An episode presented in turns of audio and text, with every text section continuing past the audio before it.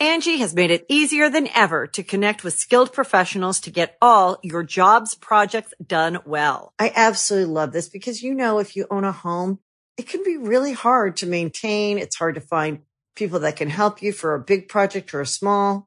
Well, whether it's in everyday maintenance and repairs or making dream projects a reality, it can be hard just to know where to start. But now all you need to do is Angi that and find a skilled local pro who will deliver the quality and expertise you need. Angi has over 20 years of home service experience and they've combined it with new tools to simplify the whole process. Bring them your project online or with the Angi app, answer a few questions and Angi can handle the rest from start to finish or help you compare quotes from multiple pros and connect instantly, which means you can take care of just about any home project in just a few taps. Because when it comes to getting the most out of your home, you can do this when you Angi that. Download the free Angi mobile app today or visit Angi.com. That's A-N-G-I dot com. Greetings, humans. You have entered the command zone, your destination for all aspects of Elder Dragon Highlander. Enjoy your stay. Go.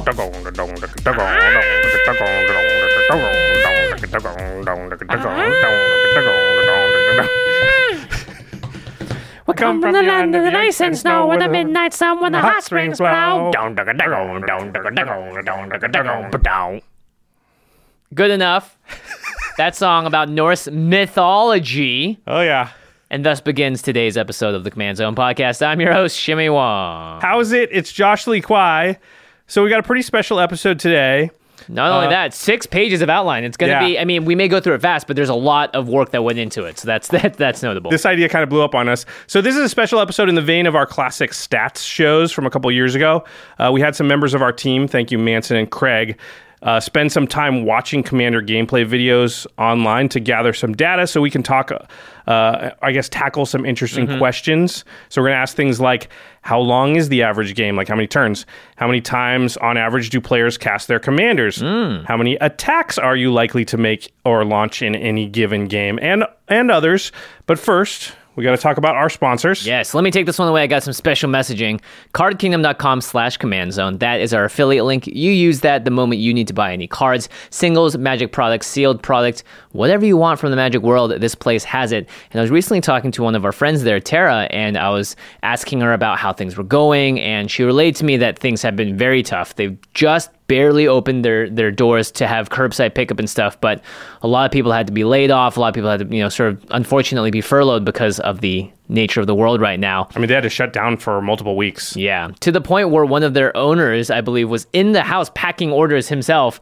So that goes to show the dedication that the company has. And we know a couple of those had some a little bit of shipping delays and stuff. This is, of course, part of what it means to reopen in this current state of the world. So if you guys go to their website, they'll always keep you updated. But that's why I love CardKingdom.com slash command zone. They have you know such an open communication with their audience they're always there to tell us what's going on and you know seeing the dedication of their owner packing cards in their own house to send out to people that is something that shows that it is a company that goes above and beyond and that's why we're proud to have them as sponsors and that's why we want you to use the affiliate link whenever you buy your magic product Also, uh, they did just let us know that they've got the C20 product back in Yes. stock. So of se- it was sold out for a little while. So Yeah, if you're still looking it. to pick up C20 stuff, cardkingdom.com slash command zone.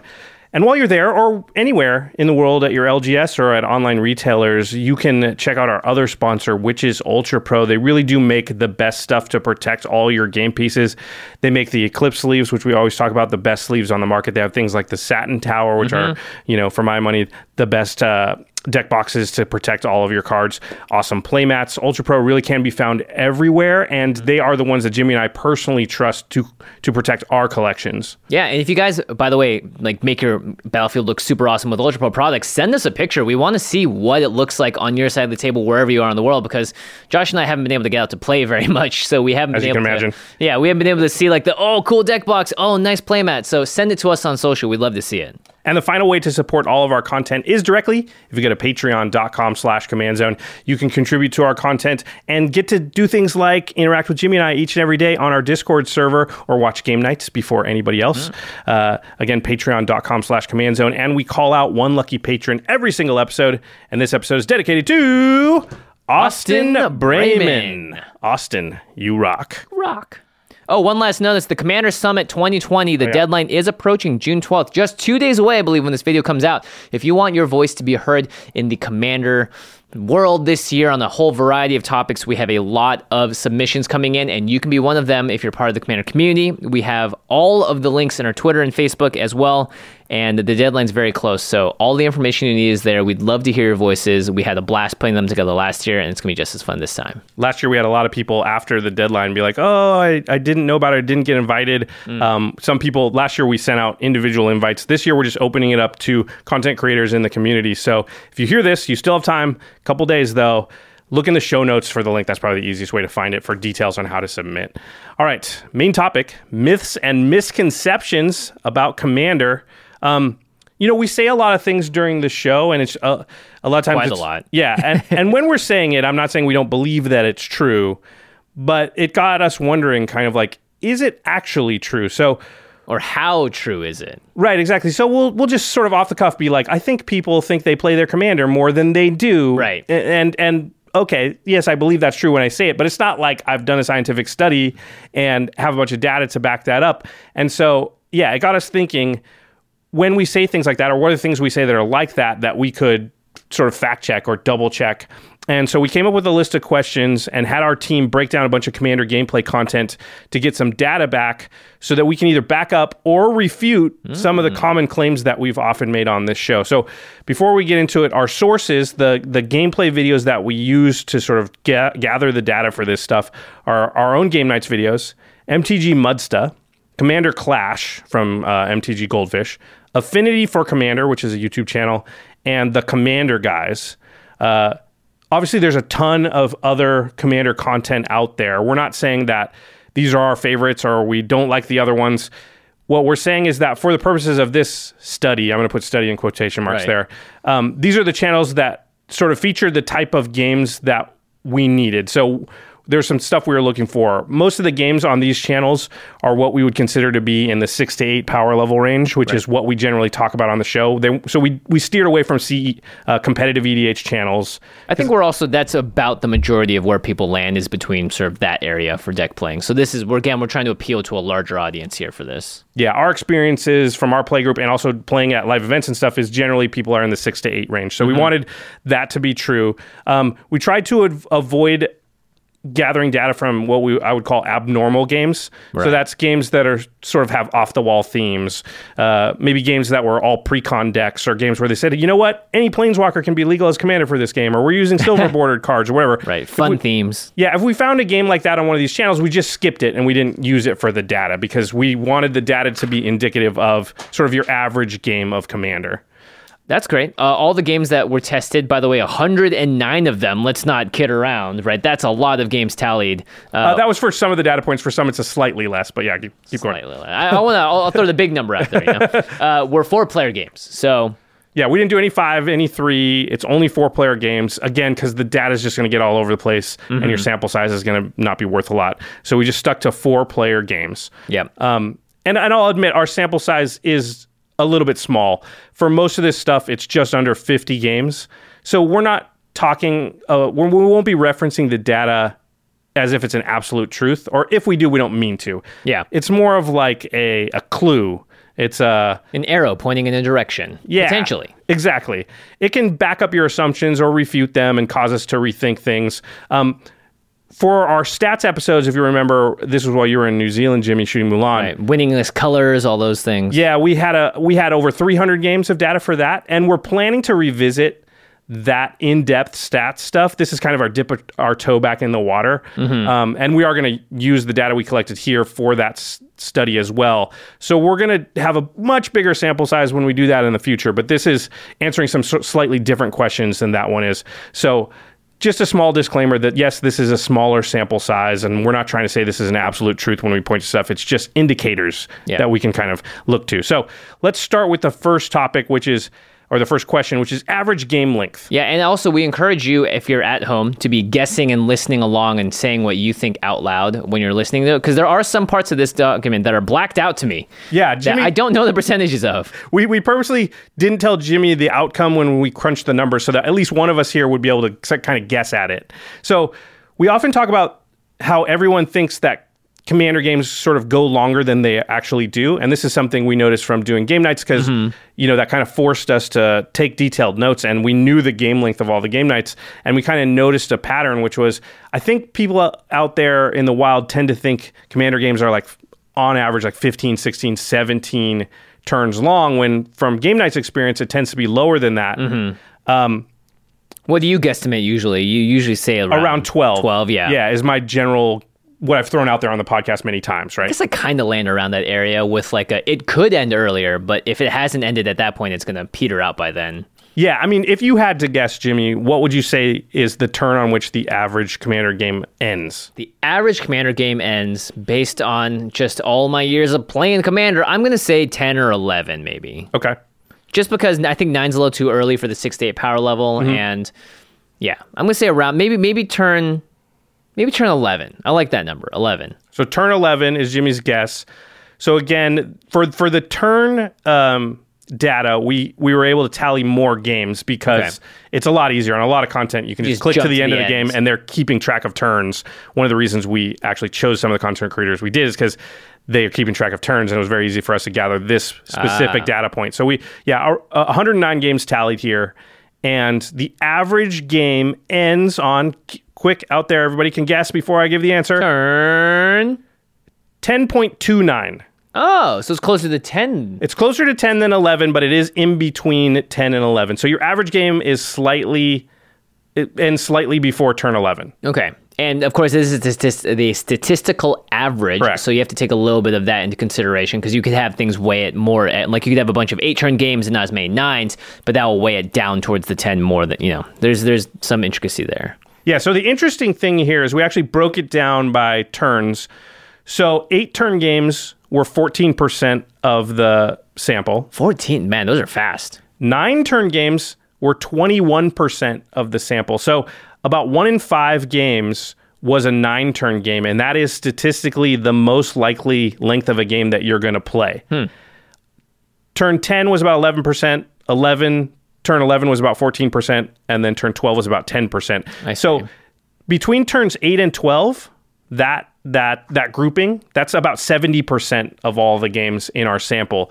So you're very likely that a game's going to end between turn 8 and per, turn 12. Obviously there were some outliers. The Right. longest game we had in the whole sample was 19 turns and that was one game.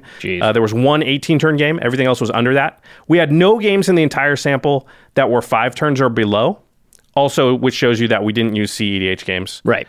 And then we had about four games that were six turns and five games that were seven turns. I think that's why nine turn games are the most common, but the average actually skews a little bit higher at Higher. 10.29 because there are more games in the 13, 14, 15 range than there are in, there's no games that are four below, right? So- Right, right. It's easier to have a game end on turn 13 plus than it is for 5 and below. right, exactly. And the outliers in general, you do want to keep a note of them, but sometimes, you know, it's a game of commander. Sometimes you can get into a situation where two people just have a pure stalemate and they're the only two players left in the game. So that may, like, you could argue, right, the game may be ended, ended for everyone else like five or six turns ago. But for the outliers ones, it's always good to just keep in mind that we don't really know, unless you're going in there, like, you don't know sometimes just wonky circumstance can make those happen. But I, I mean, representative of that is that it's one game in the sample, and there's mm-hmm. no games that went 20 turns or more in the whole sample. That's because there's an unwritten rule that you just concede. You scoop. If it hits We're about 20. to hit turn 20. Who's ahead? Yeah, Everybody okay, else scoop. we're out of here. So the questions to ask here is what does this mean and and sort of how should this affect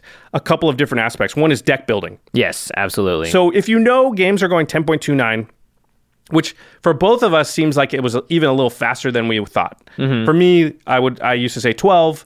You Mm-hmm. I said 11. 11 here, yeah. It's it's and I think for a lot of people out there 10.29 is well under what they would have guessed. Obviously, it's going to vary from play group to play group Mm-hmm. and whatnot, but I think games are just generally less turns than you think because turns near the end of the game tend to take longer. Right. More and so stuff on the it board. feels, yeah, it can feel like two rotations happened when actually only one rotation happened just because the amount of time it took. Dude, there's sometimes where after a combat step, the other person starts taking their turn Yeah, because like, that took so long to just get through must be combat. my turn now. Yeah. So anyway, how, how should this info affect our deck building specifically? well, this is the same thing we had when the mulligan rule changed and we realized that you couldn't get as greedy with the par- partial Paris. Uh, Mm-hmm. In general, you don't want to get you know on the bad side of it which is like if you're if you're if you're not able to play a bunch of spells by the end of the game and you just have way too high costed stuff you're probably not in a great position because you don't have the time to develop out and have the freedom to be like turn 14 now i can do so much. Well the game's probably over at that point. So what are you holding on the cards in your hand at that point? Probably not great. Yeah, I think it's a curve consideration thing. Like if there are more turns in the lower end, like more, you're going to spend more time playing, you know, turns one through eight than you are going to spend times playing, you know, turns nine through 13, oh right? i see right Then that means that you just generally want not as many high casting cost spells because if games were going on average 16 turns, then all of a sudden you're spending a lot of time every game in the higher end of the spectrum where you have a lot more mana available. And so having Yeah. seven plus CMC spells, you're going to be able to cast those spells. But what I think we're seeing is if the games are going to be, you know, under 11 turns on average, then you're just not going to have as many chances to deploy really expensive spells, and you probably want to have less of them in your deck. I mean, think about it this way. If a game is on average ending at 10, let's just say 10, and by turn three, you just pass the turn, that's 30% of your game where you haven't done anything. And those are games typically when they happen to you, you just don't draw the right ramp or maybe your curve's too high. You do really feel behind, especially because it seems like everyone just kind of has, right, two mana rocks with the arcane signets and all the signets out now. Definitely encourage players to build towards the two end as opposed to the five mana ramp side. I really like that as a way to think about it, right? You have less time to catch up if you fall behind Yeah. early. So you really want to make sure your deck can do things early in the game because you're going to have less time later in the game because there is less late game than we think. Yeah. If again, if the games were going to 15 turns on average, then if you don't do anything on turn, you know, 1, 2 and 3, you have a lot more time to catch up. But if the games are going 10 turns, you know, that Yeah, just that's a huge chunk of your game. that's like if you were running a race and you're like, I have more stamina than the other person. They get off to a big lead, and you're thinking, I still have four laps of the track to catch them. Well, if you suddenly go, there's one lap track, there's one lap left, not four. It's like, oh crap, I don't have Right. as much time as I thought for my endurance to kind of play out here. And those players and the people running around also are getting faster and faster because they are ramping out. So it's almost like the kind of thing where you don't, so I, like sometimes we talk about, yeah, sandbag a little bit, hold stuff back. But if you don't establish yourself on the board at all, you're the kind of player that's going to get pecked away at and you're going to die really fast. Or you're just not going to be able to catch up with the extra speed that everyone else added to their game before you even started that engine. All right, and the other question I think to ask, and and we're going to ask these two questions with uh, all this stuff, Mm-hmm. which is okay. Now we have this info. Not only how do we deck build, but now how should knowing this affect how we play, what our in-game decisions are? Interesting. So I think one of the things is if you you know knowing this, you have to start sort of being ready sometime around probably like turn 7 to either start knocking people out or stopping other people from knocking you out or Knocking winning the out, game. Yeah, yeah, and CEDH by comparison, this happens as early as turn zero, turn one, right? Yeah. So like that's how fast CEDH is, but that is a huge part of the game that makes it really interesting to them, which is how do you stop this person from winning, or how do I execute my win condition in regular commander games that aren't competitive? I guess th- we're seeing this is much more of a consideration at around eight. Yeah, I'd say seven, eight. Probably don't want to just tap out and play something and leave yourself vulnerable because Mm-hmm. if you're not the player that's going to be trying to end the game, then somebody in the pod probably is because we see you know many games ending around turn 8, 9, 10 Mm-hmm. and they're going to start making their move in there, and so you have to be ready for it. And so I think keeping track of what turn we're on will help you sort of know when somebody's going to put their foot on that gas Yeah. pedal and you can be ready for it with your removal spell. So maybe you choose, okay, I'm going to play a five drop and leave these three mana open so I can stop somebody because this is about the time in the game where somebody's going to try and make that big move. Yeah, and you're able to, unless you need to protect something earlier on, you can be a little more safe doing things on turns three through six. But the closer you edge towards the end of the game, I think the more people are also just collectively going to have their eyes on like who's going to win and how now. I was thinking of this sort of as the uh, when you're in a game, you maybe use those early turns to kind of get the lay of the land and try and figure out which player is the player that's going to push and make that move first. Right. And you also need to figure out is that me? Yeah. Am I supposed to be the player in this game that somewhere around turn seven or eight tries to start closing it out? Because somebody's going to be that player. And if I'm not that player, if I determine, okay, that's not how the game's played out for me and what my hand looks like and what my deck's doing, then I need to maybe switch gears into the, okay, well, somebody's going to be that player and I need to be able to stop them. And I need to play in such a way that I leave my options open to stop a big move because it's, I know around the range that it's going to happen and it's around turn eight. I mean, this is also a great political thing too, which is like I've seen this deck go off. I know that they're ramping and they're going to be able to expropriate around seven, which usually is going to sp- turn into a win by nine. So let's get wary of that. Let's know what's happening. And if you're that player, you try to disguise that fact. Yeah, it's either like on your toes, everybody, or oh, nothing's going on here. Don't Yeah. be on your toes. Don't worry about it. It's kind of like the beatdown slash who's the Yeah. uh, you know in, in regular limited magic. You got to know who's pushing the thing forward, the cart forward. Because if everyone just sits and waits for someone to do it, then you're not. That's not really playing magic either. All right. Uh, so that's going to cover the average turn length discussion. We're going to move on to the next point here, which is related. So we are just talking about uh, mana curve and specifically big mana spells, seven CMC plus spells.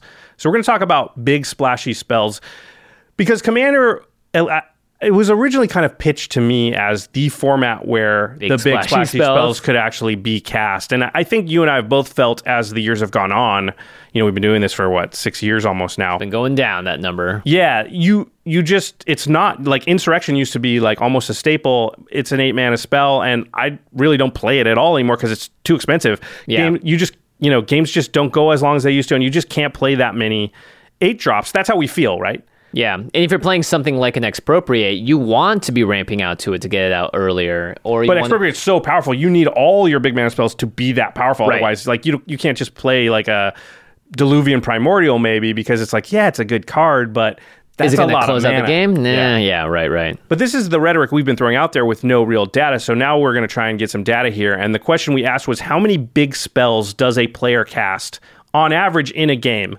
I want to make two notes here. Uh, these data points are a little bit harder to gather. So we have a smaller sample size of games, again, uh, just under 50. But remember, there are four players in each game. So we're still getting the data from about 200 different 200 players. people, yeah. Yeah. Uh, note number two is we only counted for for this quote unquote study. We only counted it if a player actually cast the spell and paid the mana for it. Tap clans. Yeah, or it could be it could be lands, Signets, mana, dork, whatever, signets, yeah. whatever. But if it was cheated out, then we didn't enter it into the data set. So because that didn't tell us much, right? Like obviously, if you're playing Jodah or Braids or something, you want to have more high CMC stuff than normal. Or any reanimator stuff. Yeah, if you've got synergy that allows you to cheat mana cost, then it's a totally different conversation. What we're talking about is seven CMC or more or higher spells. How many of them should you have in your average deck? How many are you hmm. likely to play? So here we go. Average number of seven plus CMC spells cast per game.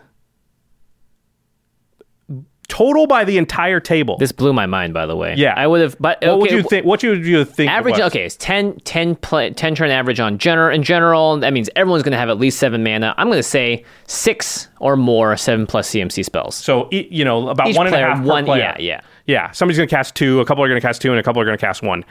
What we see is much lower than that. Two point three eight ah! seven CMC or more spells per game by the table. That's 0.6 per player. So not even that, that's that's insane. So you cast a seven CMC or larger spell on average, hard cast, you know, Yeah. not cheat out or whatever. On average, about a little more than every other game. Yeah, a little over half. Yeah, that to me is very surprising. Yeah, that's crazy. Another crazy stat here is in 19% of the games in the study, almost tw- one in five games, there was not a single seven plus CMC spell cast by any player. Wow. Wow. So seven mana or more is kind of this threshold where as soon as you cross it, it just gets very hard to do that and stay, you know, alive or like hold open man to do stuff. I feel like six is the sweet spot for the top end now. yeah, yeah, I totally agree. Yeah, and, and we don't know obviously from any of these content what's in people's hands, Right. But we can imagine that you know they have seven CMC spells sometimes and can't cast them or don't feel comfortable casting them because of the way that the game has progressed and just tapping out and using all your mana for this one thing doesn't feel like the right thing to do. Um, quickly, some outliers. So the most seven plus CMC spells we saw cast by a single player in a game was four. Was that Craig? One game- Elesh Norn four times. I don't, I don't, I don't know the specifics. Uh, that was one player in one of the games cast uh, hard cast four seven plus CMC spells, and then there were two players um, that did it three that cast three of those spells in different games. Okay. Um, so let's ask the two questions we're going to ask here after Yeah. every stat, which is what does this mean and how does this affect and how should this affect your deck building? Well, same point as we had just last time. The big spells, if you're not going to be able to play that many or they're just not tenable, it seems now, shouldn't put as many in your deck. Yeah, I think your seven plus CMC, you know, most deck building apps, they'll show you your curve. Right.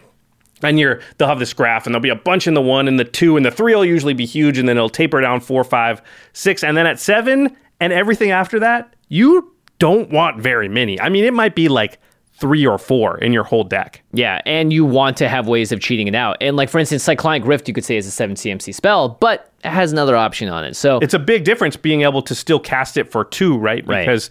That's actually more likely to happen, I think, than we think. Mm-hmm. Yeah. Whereas seven plus, you don't want to draw two of them because you're almost never going to cast two of them in That's the same game. 16 mana or whatever right there Yeah. to cast. Well, another thing interesting too is that like we clearly we have gotten a little harsher and we have to be a little more strict in how we grade these spells. Mm, good point. Because we have to if you're going to only play one of them, it can't just be like a single use like, well, this is really good in this scenario, but not many others. I feel like these are cards that just generically have to be so powerful that they're going to affect the board at the proper 7 CMC level.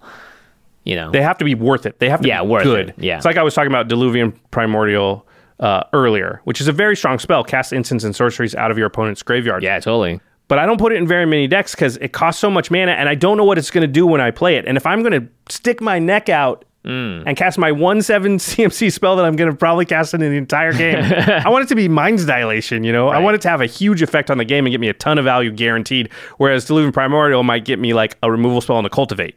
Or a brainstormer, yeah. Just Yeah. like small stuff, right? And like, yeah, it's oh cool, you ramped up, played your sweet seven drop Diluvian Primordial, and no one's cast anything. So Or it's like can't a board wipe that I don't want. Or Yeah, yeah, you know? totally. Yeah, and a, and a counter spell that I can't use. Yeah. I mean, in general, we always have this, I think, ongoing mentality here at the command zone, which is like if there's an uncertainty amount about it, generally trend away from it because there's so many players, so many deck types, and so many cards in Magic's history that the uncertainty, the the the danger of it, I feel like just multiplies in value in, in games like this. So Um, I think also if you're going to play a deck that is an exception to this rule, like we said, Jodah, Braids, those decks that are going to cheat things. Eldrazi decks, yeah, Yeah, they're going to get around the mana cost and not hard cast the big stuff. I think this tells you to make sure that you have reinforcements, backups, redundancy for the cheating part of it.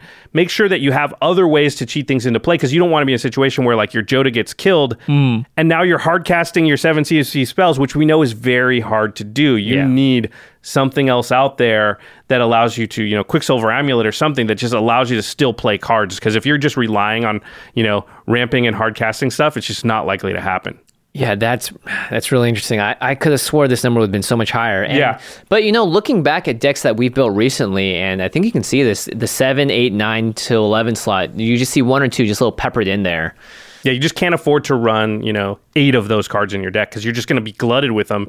you know, And I've done that so many times, even if it's just too many six drops, even. Or too many five drops. Having two five drops in your hand, you need 10 mana to get those out. That's the end of the game if you're not playing ramp. Like that, that definitely affects a lot of how I feel. Uh, look at this now. Yeah, and, and I, I like what you said there because I think one of the things you generally want to get to the point in, in any game of Commander is doing two things in a turn. Mm-hmm. And so it's very hard to do seven CMC worth of something and something else. And so often we know, and this might be related to game length, right? If you know the game, once you have seven mana, the game's getting close to the end because Right. you must be on turn six, seven, eight, right? So ca you can't afford to just play a seven drop because that might give the window to the player that's now trying to win because you're around that time. So what you Hmm. often want to do is be like, I want to advance my board with something like a four drop, but hold my three or four mana open with an answer to stop people from winning. Because like we said, one of the things you can learn from the earlier question, the average game length, is when to get ready to stop people from knocking everybody out. Yeah, and again, this is why Force of Will, Pact of Negation is so good, is that you can have a little more freedom to play Yeah. the big CMC spells and hold up something at the other end of it. All right. The other question is: so we know that you know seven CMC spells are pretty rare, and you're not going to hard cast a lot of them. How should this info affect your in-game decision making? Well, I guess at this point, it, let's say everyone's listened to this episode, everyone's now watching in agreement, right? My CMC spells, big ones, need to be super impactful. Well, if they're permanents or creatures, probably going to need to remove them quickly, otherwise they will take over the game. Yeah, because you know the high CMC stuff other people are going to play. It must be really good if they're putting it in there. I mean, do you think Paradox Engine could have been fine as a seven drop? Probably. I mean, think of uh, our preview card for M21, Right, Chromatic Orrery, and the, our biggest complaint about it was well, it's seven. Man, I like Yeah. you know it's just going to sit there for so long, and then once once I get to seven, the stuff I'm doing was when I when I use seven mana to do something, it has to do more than that. Yeah. Yeah. Or on turn seven, however you want to phrase it, right?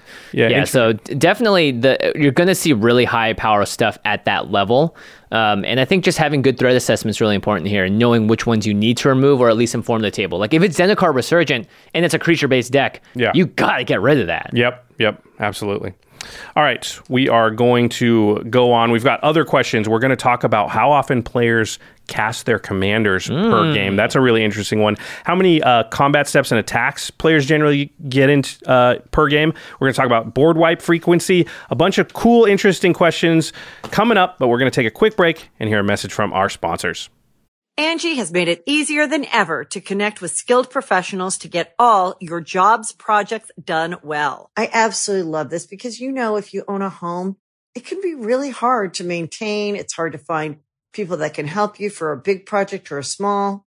Well, whether it's in everyday maintenance and repairs or making dream projects a reality, it can be hard just to know where to start. But now all you need to do is Angi that and find a skilled local pro who will deliver the quality and expertise you need. Angi has over 20 years of home service experience and they've combined it with new tools to simplify the whole process.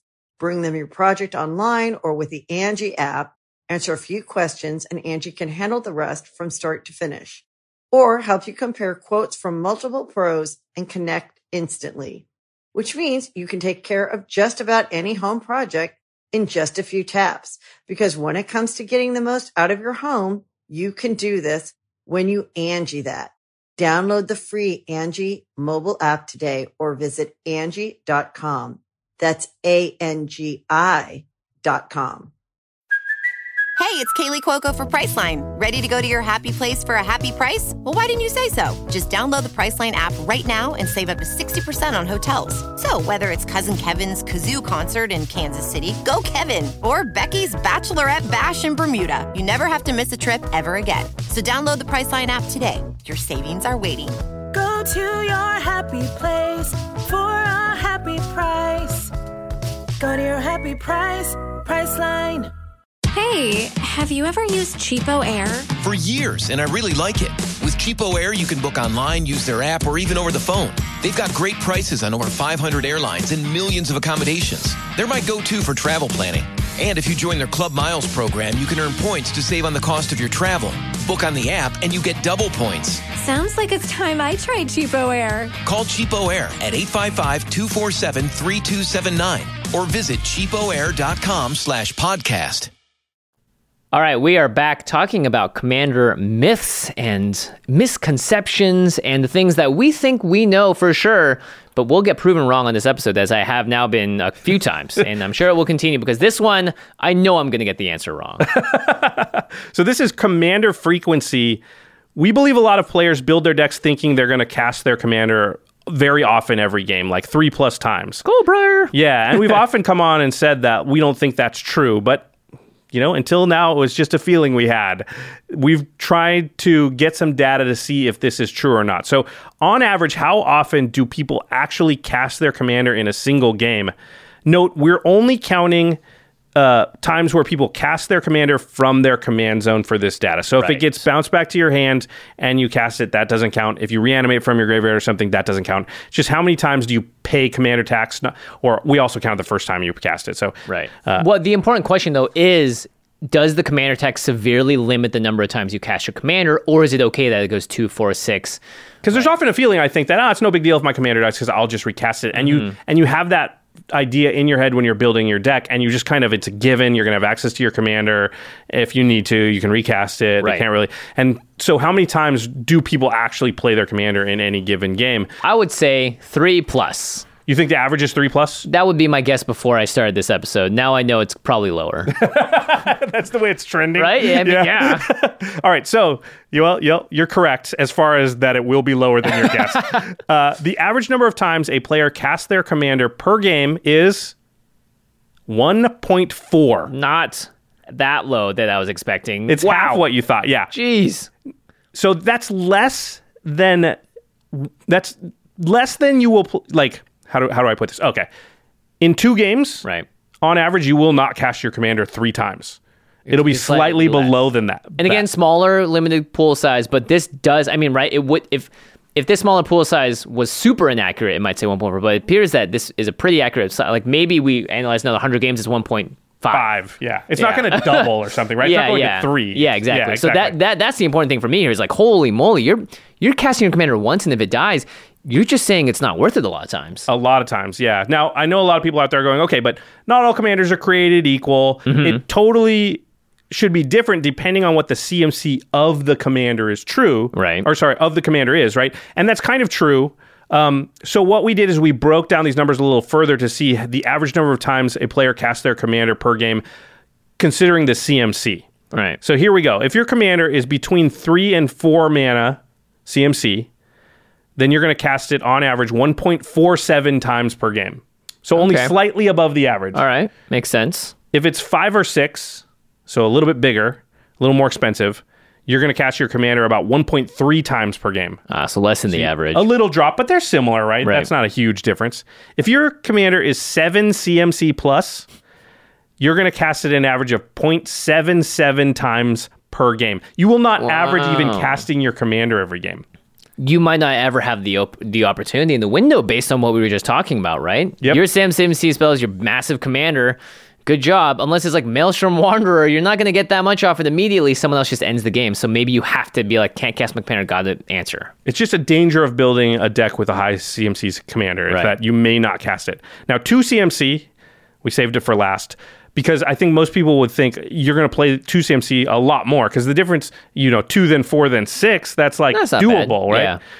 Two CMC commanders are cast an average of 1.86 times per game. So none of them even made it across the 2x threshold. And Yep. I, I'm here guessing that we're casting our commanders three times a game. Yeah, it's pretty interesting. I would have thought it would be above two. I, th- I would. Yes. thi- I would have thought on average you're casting your commander a second time. Right, because the first time you pay two mana on top, not so bad. But if you look at these CMCs, if it's a four CMC commander, it costs six and then it costs eight. Yeah, you're never casting You're never doing time. it for the third time. Yeah, that is the game is ending at that point. And right? some games you're not doing it the second time, and that's why it's trending below two. Right. Two CMC is really interesting, and we thought about it for a while. I think it could be that two CMC commanders maybe don't get killed as often, so you don't have as much chance to replay them, right? Because a two CMC commanders often outclass later in the game, so it's just not worth it for your opponents to get rid of. Because you don't see a lot of two CMC commanders that have like crazy synergistic abilities. There's a few.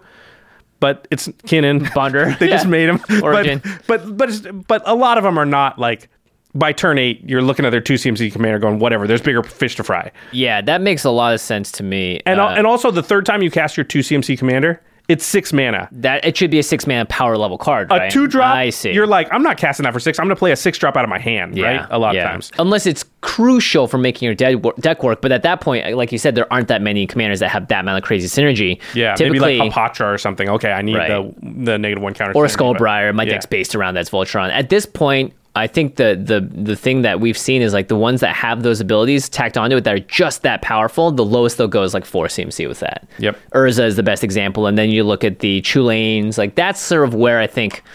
And uh, geez, I'm not casting Chulane twice. I've had to do Hard that to, before. yeah. It sucks. You're like all this value I have to wait to get to.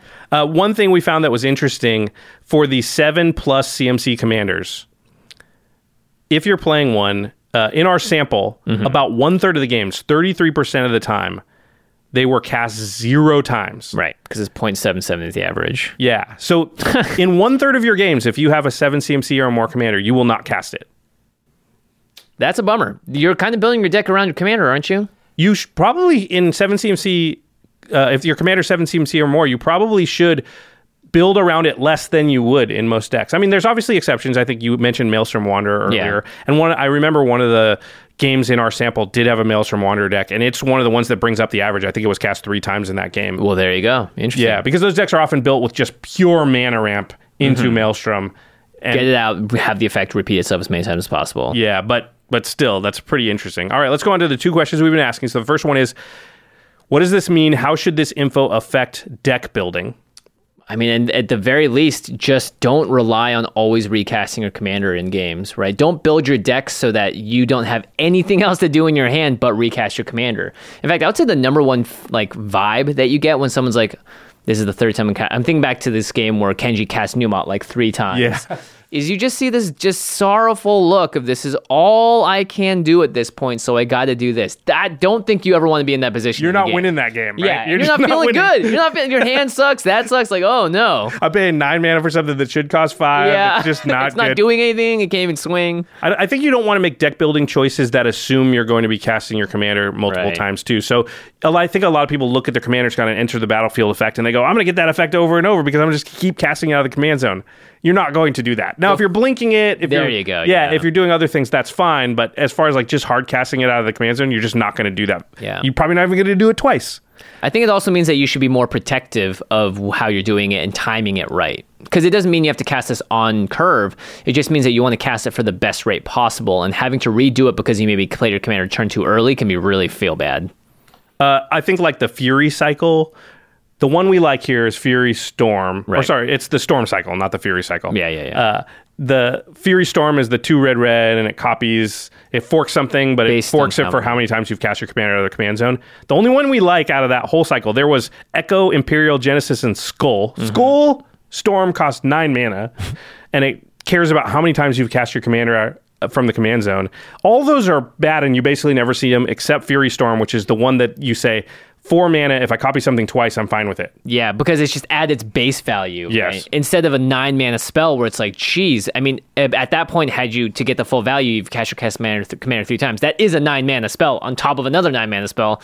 Ooh. Yeah, unlike you've done that. There's that uh, card Commander's Insignia, which like it's an anthem effect for your whole team, Right. but it scales so they get plus one plus one for how many times you've cast your commander. Mm-hmm. Like that's just not worth it because you're not likely to have cast your commander as many times as you think. You're, in fact, you're likely to have cast it only once. Yeah, this also means that you can disrupt your opponents a lot more by taking out their commanders, playing more board wipe, spot removal, counterspell. That type of stuff is going to. It actually has a much bigger impact than we may have surmised originally. Yeah, and that that leads into our next question, which is how should this affect your in-game decision making? I think you've made two good points about that. One is be careful about when you play your commander and when Yeah. you time it. If it's super important to your deck, you probably want to have protection ready for it or play it in a moment where you don't think they're going to instantly remove it. Or you can do another spell on top and at least get some value out of it. Yeah, because if the, if you got to consider what happens if somebody untaps and immediately removes this thing, Right. do I want to pay? Yeah, I think we feel like in our mind, I'll just run my commander out there because I can get it back later, but hmm. you're not probably going to want to pay that a lot of times. So you got to be careful about that. And then on the flip side is what you just said, which is removing somebody's commander. It feels bad, right? Because Yeah, I'm going to kill this thing and they are, they still have it kind of. And they have a 0.4% chance of doing it again or like 0.4 1.4 right like they've cast it once the chance they do it again it's that's way lower than the first time they cast it So it actually is better than it feels like to get rid of their commander. Oftentimes they're not going to cast it again in that game, but I think sometimes we're hesitant to use our removal spell on their commander because it just feels like they can just get it back. But the reality of the situation is it's actually not that efficient for them to do that, and they won't want to do that most of the time. you're kind of time walking them right Yeah. yeah that's really fascinating Yeah, so be maybe more willing to use your removal on their commander. And I, I, from experience, that is the way you handle a lot of very strong decks the Chulane decks, the Yarok decks, Yeah. the Selvala decks. If you can immediately kill that thing, a lot of times the deck is severely nerfed because it sets them back so far. right right Yeah. wow All right. fascinating 1.4 Yeah, I know. I, when, I, when we saw that number, all of us here at the office were like, what? Yeah. I thought it would be over two. I thought it'd be like 2.2, 2.3. I'd be interested also to see if you are able to scan a lot of partner commander games, because then Yeah. these Fury cycles get a little bit better, right? If you cast both Certainly. them once, then you get a two count on the times you cast your commander from the command zone. And and with all this stuff, I think you know the specifics of the deck will have to be taken into account because, Right. of course, seven CMC plus spells are very good in certain decks. Like we said, Jodah braids things like Mm-hmm, that. But this we're talking about the average deck. Like most decks are not that, those decks. So there's certainly some decks where yes, you're going to cast your commander a lot of times by design. That's how the commander is sort of designed to play. Right. But on your average deck, most commanders, you're just not going to cast it as many times as you think. Okay. All right. Let's move on to the next topic. Your favorite. combat and attacks. At this point, I'm assuming people attack zero times per game. That's just going to be my. I think we've kind of talked about, or at least spoken about combat as if It doesn't It's- exist. it's more rare than people think. Like, Yeah. it happens less than people think. I still hold by that. That that seems to be the case. Early turns, yes. Later turns on, it just just kind of goes away unless it's like one big swing to end the game. So how pre- this, this, these are our thoughts from before, right? So now we're we're actually asking the questions from the data. How prevalent is combat? How likely is it that you'll actually get to swing with your creatures? Um, so this one, I'm going to warn you, we may have to question our assumptions a little here. Okay. Okay, so something to note: we counted any attack as a single attack, so Okay. it didn't matter if a player swung. Uh, with one creature or 50 cr- creatures, or swung at one player or multiple players. Mm-hmm. That was counted as an attack. Now, if they got an extra combat step, that counted as another attack. Gotcha. But the number of creatures or how much you're hitting for. That didn't matter. That didn't matter. So, the average number of attacks launched by any given player in a game is 2.86. So almost three Yeah. times they turn creature sideways. Yeah, almost three per game. You know But that under three. That feels right to me because not many people are building aggressive decks, Mm-hmm. so they're not attacking that much. All, a lot of the times, the best times to attack are the early turns, and people are ramping out or playing land war elves, and those things certainly aren't swinging in. And very rarely do you see like you know just a little chip damage coming in from a little one one or whatever. So that feels about right, but also like not every deck is built to attack, right?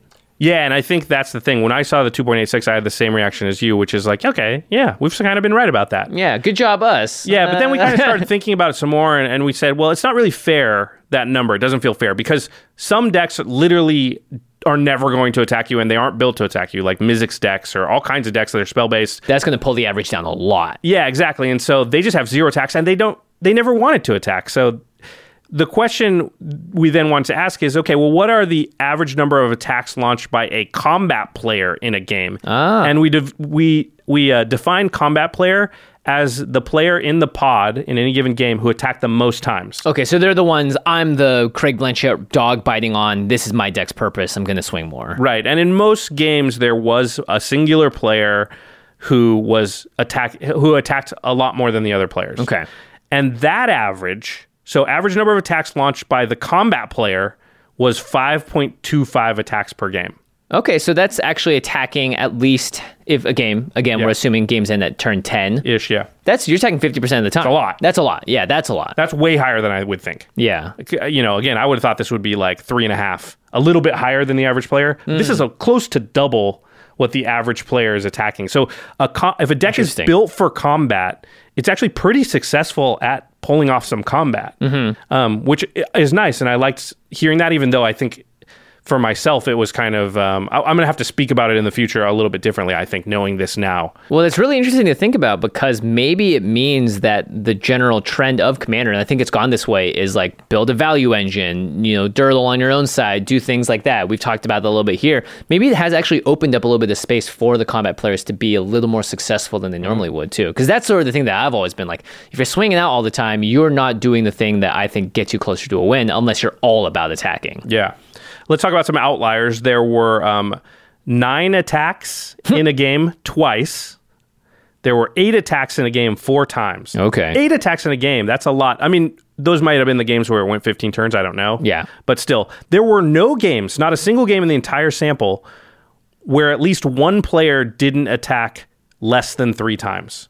I see. Now, one thing we have to say, there's caveats and things, and I I kind of wish we had uh, gathered this data and taken to, into account like the amount of damage done. Obviously, we're under a time constraint when we're gathering the data, and you Oh, can't right, you can't yeah. list out a million data points. But it would have been nice to be able to filter out like the How much damage early? Like the early first game attack. doesn't mean anything. Yeah, yeah. attacks like you know, yeah, swinging with your just because you happen to have a two CMC commander, and you're just like, well, it's Hapatra. I'm just gonna swing. I've seen the attacks where it's like we can both block and they'll bounce off, and I get an effect off it. Yeah. Give me that, you know, for political gain. So it would have been nice to just be able to filter it by damage done. We didn't. We weren't able to do that. So who knows? Um, and also, it would have been nice to count the number of attackers. I think just to kind of see how many of these attacks are like meaningful. It'd be interesting to know, right? If the deck averaged five attacks a game, it was a swarm token swarm deck, so it always could attack. Yeah. Or it was a Voltron, or it was a Greven deck, right? It had the ways to get about it. It would be interesting to see because the number of creatures does matter. Yeah, and it would be interesting to see also like, oh, three of those attacks were f- for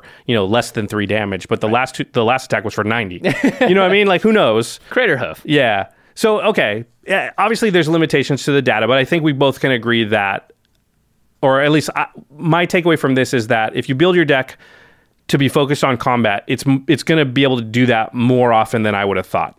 Yeah, and maybe this just means that combat is being a bit undervalued overall. Maybe. so that's that's how I kind of feel like that. All right, so what does this mean if we have this info? How can it affect our deck building? Um, and like, good blockers might go a long way. yeah, I we've seen Death Touch just hold back entire armies before, and I think it's tough sometimes, right? Like there are situations where let's say I'm the only attacker and I have three opponents. Two of them are really good blockers, but I can get around them if I want. I'll just lose something in the process. One person's wide open. wide open person every time. Wide right? open every time. Yeah. And then you're going to keep focusing on them. So having just a little bit of a stopgap between you and an attacking player might make a bigger difference now.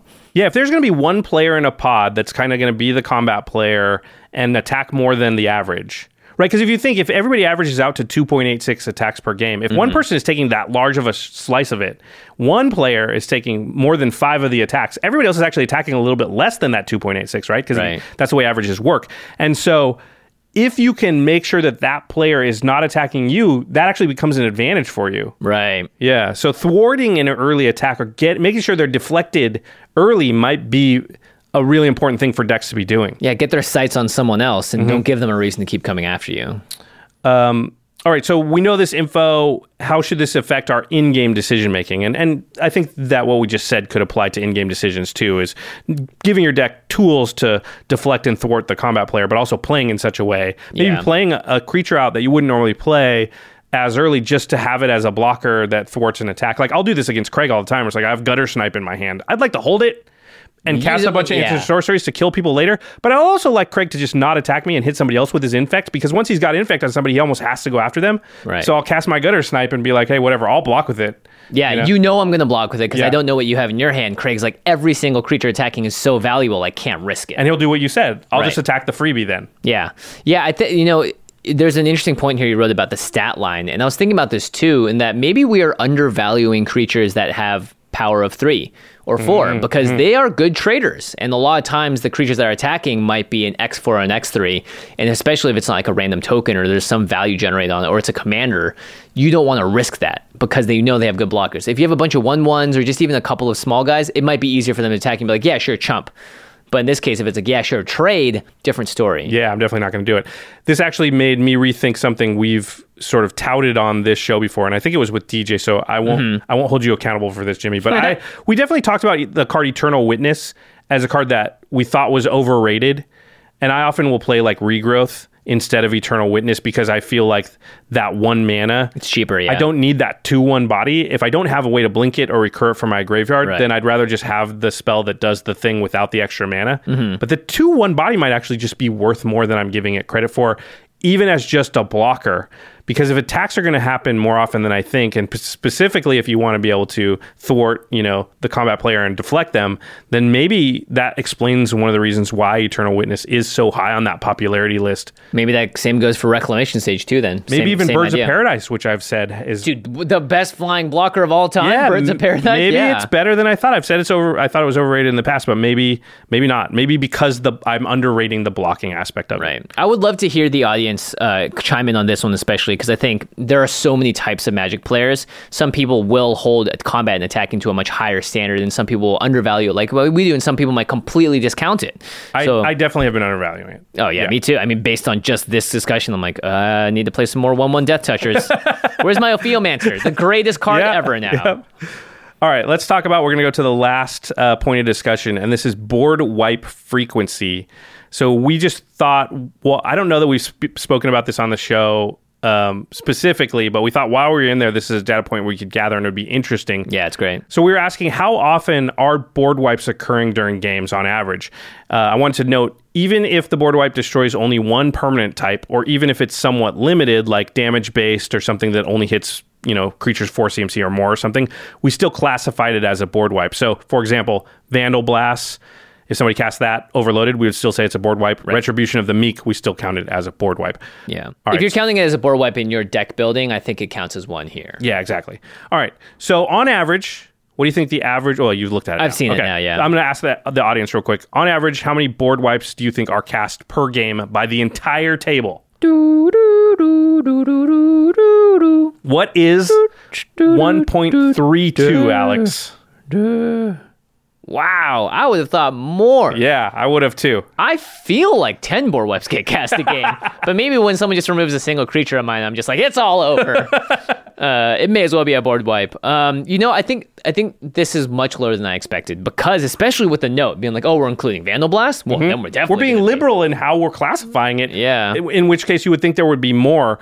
Yeah, 1.32. So there's less than two board wipes, significantly less than two board wipes cast in your average game. Interesting. I, I definitely would have thought it would be more. Um, let's talk about some outliers. Okay. There was one game, only one, where four board wipes were cast in the entire study. Again, about 50 games. Yep.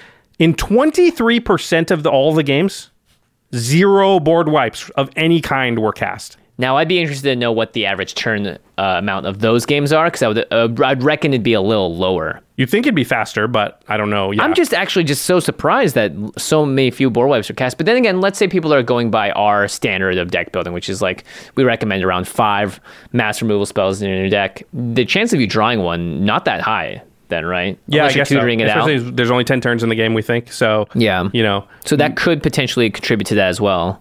Yeah, I don't. I'm not sure how to square this with other things we think or know about the format, but it is just interesting that I think I've been more scared of board wipes when building and playing than You the data actually says I should be. yeah. Mm, Yeah. Also, I'd be wondering, right, if people are tutoring for stuff, how often are they tutoring for an answer to the board? How often are they tutoring for something to benefit their own board, right? Like, and that that might affect it a little bit too. I do think that the fear of board wipes might be what's driving this down. If you don't want board wipes in the game, you're not going to play them as much either. Maybe. Because you know it does set you back sometimes, and even though you might get insane value, it might remi- it might need you to cast your commander again, and that's just actually not acceptable at this point in the game. That's a good point. Uh, okay, so what does this mean? We have the info. Uh, how does it affect deck building? One thing I thought of was we like cards that avoid board wipes, like Heroic Intervention, Teferi's Protection. I think Right. those cards are still good, but I think you have to be careful. You don't want a lot of them. Because if there's not going to be a lot of board wipes played in a game, you don't need Boros Charm and Heroic Intervention and Teferi's Protection in your hand. Right. Boros Charm, obviously, a little better because it will do multiple things, but you just don't need a lot of uh, redundancy for that effect. Yeah, you don't need direct answers to board wipes. Heroic intervention is nice because it can report, it can stop pinpoint removal. Teferi's protection is nice because it can stop you from being swung out by by a Right. thousand creatures, right? So there's those aspects to it. So I think when you're evaluating those cards, don't put cards in your deck as anti board wipe. Mm-hmm. And also, if you're playing like a counterspell deck, maybe you shouldn't just be holding it for a board wipe. Maybe you should be holding it and using it on something that's actually more threatening because the board wipes may not be as common as you think. So, how should this info affect our in-game decision making? Uh, I think obviously you can probably be less afraid of committing to the board, Right. Especially after the first board wipe, because you know there's unlikely to be more than one in a game, and but there is likely to be one. Yeah. And I think, you know, thinking back to game nights games, this is a, a thing that often happens, which is a person takes command of the early game and they get off to an early lead, and then a board wipe happens. And then the person who recovers the fastest from that first board, board wipe is often victorious in the game Tends to steamroll over everyone because else. there's not a second big answer that's coming. So when they get their commanding lead, the resources have already been used to stop the first person, and there's not enough left to stop the second. Right. It's the kingmaker thing, the king of the Mm-hmm. hill thing we always see, which is you spend so much effort dragging the first person down, someone else is just climbing up the back. And you didn't realize it, but the board wipe didn't stop their mana rocks from going away, and they're able to recover really quickly. I mean, that was how Wes, one of our old friends, built his decks. It was a five color, just like bunch of good stuff. And the end game was play two Eldrazi and then destroy everyone's lands. Yeah, then play Armageddon. Yeah, like how? What are you gonna do? Yeah, he got it. It also might mean that casting a board wipe is not the best. It might be kind of bad because you're the last one to recover from Right. it. Like if you go austere command, Yeah, blow six everything up, mana, yeah, right. and then what can you do that turn? You can't do much else. So you pass, and Jimmy goes play a bunch of stuff, bunch of recover. You know, Mel goes play a bunch of stuff. Ashlyn goes play a bunch of stuff, and it comes back to you, and you're like, crap. I re- just reset the turn order. yeah, Yeah. I- all, that's all I really did, and so, and also we know the game is not going to go long enough. It's you know because you just cast austere command, so it's probably turn seven, eight, right? Yeah. You only got two turns left in the game, so your ability to recover now. So it just might actually not be correct to play a lot of board wipes because by the time you use one to solve your problem, you actually can't. It doesn't solve your problem. May- it just makes somebody else win. Maybe instead of putting board wipes in your deck that are just there to solve, like to just protection or just in case, your board wipe should be strategically positioned with the strategy of your deck. Yeah, too. it's retribution of the meek. It's trying to be one sided. Yeah, it's trying to be that. Yeah. Or And you know you're really weak to artifacts, so you have to put a Vandalblast in there. and you don't play a lot of artifacts, maybe. Yeah. Yeah. I think it also shows why instant speed and cyclonic rift are so so good. Because Yeah. think of cyclonic rift in the same austere command example. You don't cast it on your turn. You cast on the end step before your turn, and now you're the first one to redeploy stuff. Yeah. Actually, cyclonic, you don't even have to redeploy. You're still out there. But like even if you were behind in that game. Everybody else has no stuff on board, and you're still advancing your board. And, you may have had a turn cycle where someone used an instant to remove something or played a sorcery that they can't get back. Yeah, and so you catapult into the lead now. Yeah. yeah, really interesting stuff. And Um, then you get ganged up on. and yeah, so maybe it all balances out Yeah. right in the end. all right, that's it for this mini stats episode. This uh, hopefully clearing up some myths and misconceptions. Definitely, definitely like Shook us to our core, Josh. yeah, definitely. Like I learned some stuff here. I think is interesting, and and I think we'll be referring to this quite often as we continue this type of discussion because we talk about combat, how many times you mm-hmm. cost your commander, how long games are all the time, and it's nice to have a better barometer than just like what we think. Again, small sample size.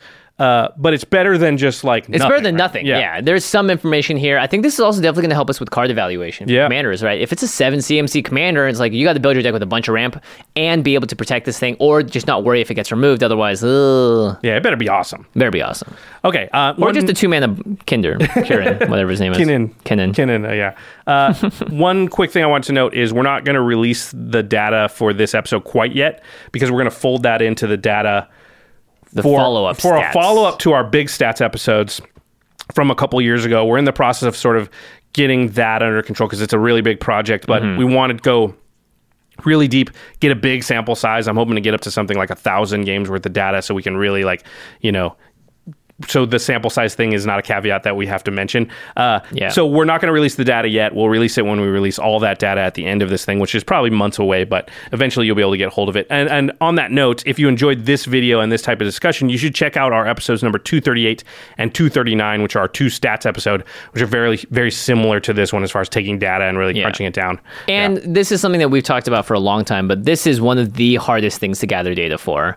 We don't know 90, I would say a huge percentage of Commander Magic players. We don't even know what they're playing, how they're playing it, why they're playing it the way they do. We're very much on the more dedicated side of the game, so that's the lens that we have to look at this through. So it's just something to keep in mind. All right, to the listeners, how can we continue this type of discussion and what questions should we ask or what data points should we gather? Yeah, is, are there any like blind spots here that we're missing? Like, yeah, you said all that stuff, but did you think about this? Yeah, and we're always sitting around going, well, what else could we ask when watching the game as a Yeah. data point that we could keep track of, and what question would that answer? So if you have a good one, please put it in the comments, tweet at us, email us. You know how to get at us.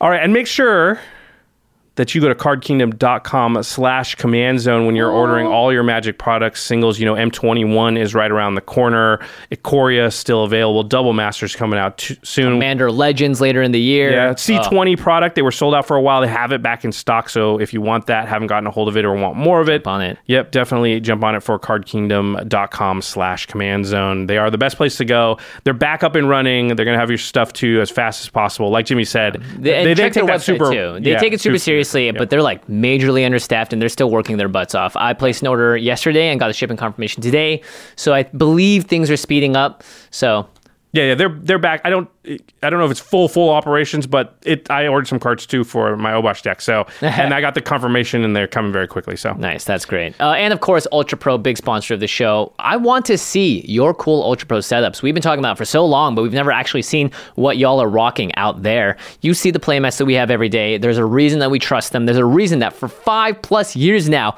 we've been using some of the same playmats to dress our sets, put on our desk because the product lasts and it's great at protecting your stuff, as well as putting your nice, shiny, awesome cards into Eclipse sleeves. yeah, that's the I, that's the thing I love about Eclipse sleeves is like once I got a deck in that, it's good for years. It's good for years, yeah. Yeah, it's literally I, haven't like a- replaced a single Eclipse sleeve deck yet, and I've been playing them for three years now. I think Yeah, ever since came out. Eclipse Sleeves Yeah. hit the market. Yeah. Pretty, pretty crazy how good quality their stuff is. All right. Now it's time for the end step where we talk about something cool outside the world of magic. I got one. Oh, sweet. Thanks. So, uh, you know, obviously, there's a lot going on in the world right now. 2020 could not be. Uh. I don't think Nostradamus could have even predicted any amount of accuracy what's happening this year. And so we turned to media. And so I've been watching a lot of Netflix. Josh and I have talked about a lot of shows here. And one show that I just checked out, it's very binge worthy. It's seven episodes. Uh, adult content warning, though. It is a bit more uh, lewd and I guess there's nudity and all sorts of stuff. But it's Ryan Murphy, the guy that made Glee, made a show called Hollywood. And never even heard of it. Ba- you saw Watchmen, right? Oh, yeah. And Loved so it. Watchmen was like, here's we're going to present an alternate version of history, and this is the consequences of afterwards. Hollywood is set back in the sort of like right after the the silent film movie era ended, and it takes place with a fictional studio called Ace Studios, and it's basically an alternate history of how a bunch of people that are minorities or in the LGBTQ community are able to create a project out of just sheer circumstance and like make this amazing film. So it's almost like an alternate rewriting of like what if Hollywood did, history. did make movies like this back then and it's very signature glee it's like got lots of soapy elements to it all the characters are like the most beautiful actors you've ever seen in your life but for me it was like very interesting because afterwards i watched it and i went wow i can't believe Anna May Wong finally won an oscar like i literally yeah. part of me was like they that's great like we didn't have to change history but we were gi- given a, an ability to see a different version that i think was like, Like really really interesting yeah almost. and uh, for someone that's interested in movies as well, it has a lot of that sort of process of breaking it down.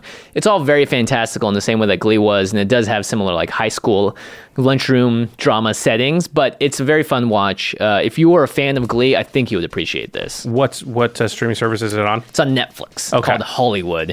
Uh, and again, nu- uh, nudity, adult content warning. Definitely don't watch this one around the kids. And I would say you'd have to be interested in a few things before you're like able to sit down and really sit through it. And I think I outlined it there. Sounds cool. I haven't even heard of it, so I will check it out. Yeah. Um. Yeah. We're just always looking for things to watch because we're at home so much right now. Yeah. All right. Big thanks to our editing, graphics, and logistics team, which is Ashlyn Rose, Craig Blanchett, Lady Danger, Manson Lung, Josh Murphy, Jake Boss, Alfred Estaca, and Sam Waldo. Woohoo! And of course, big thanks, Jeffrey Palmer. As always, Living Card Animations behind us here on set, and they start and end our show at youtube.com slash the Command Zone Podcast. Say hi to Jeffrey on Twitter at Living Cards MTG. All right, everybody. Thanks for watching. And we'll see you next time. Peace.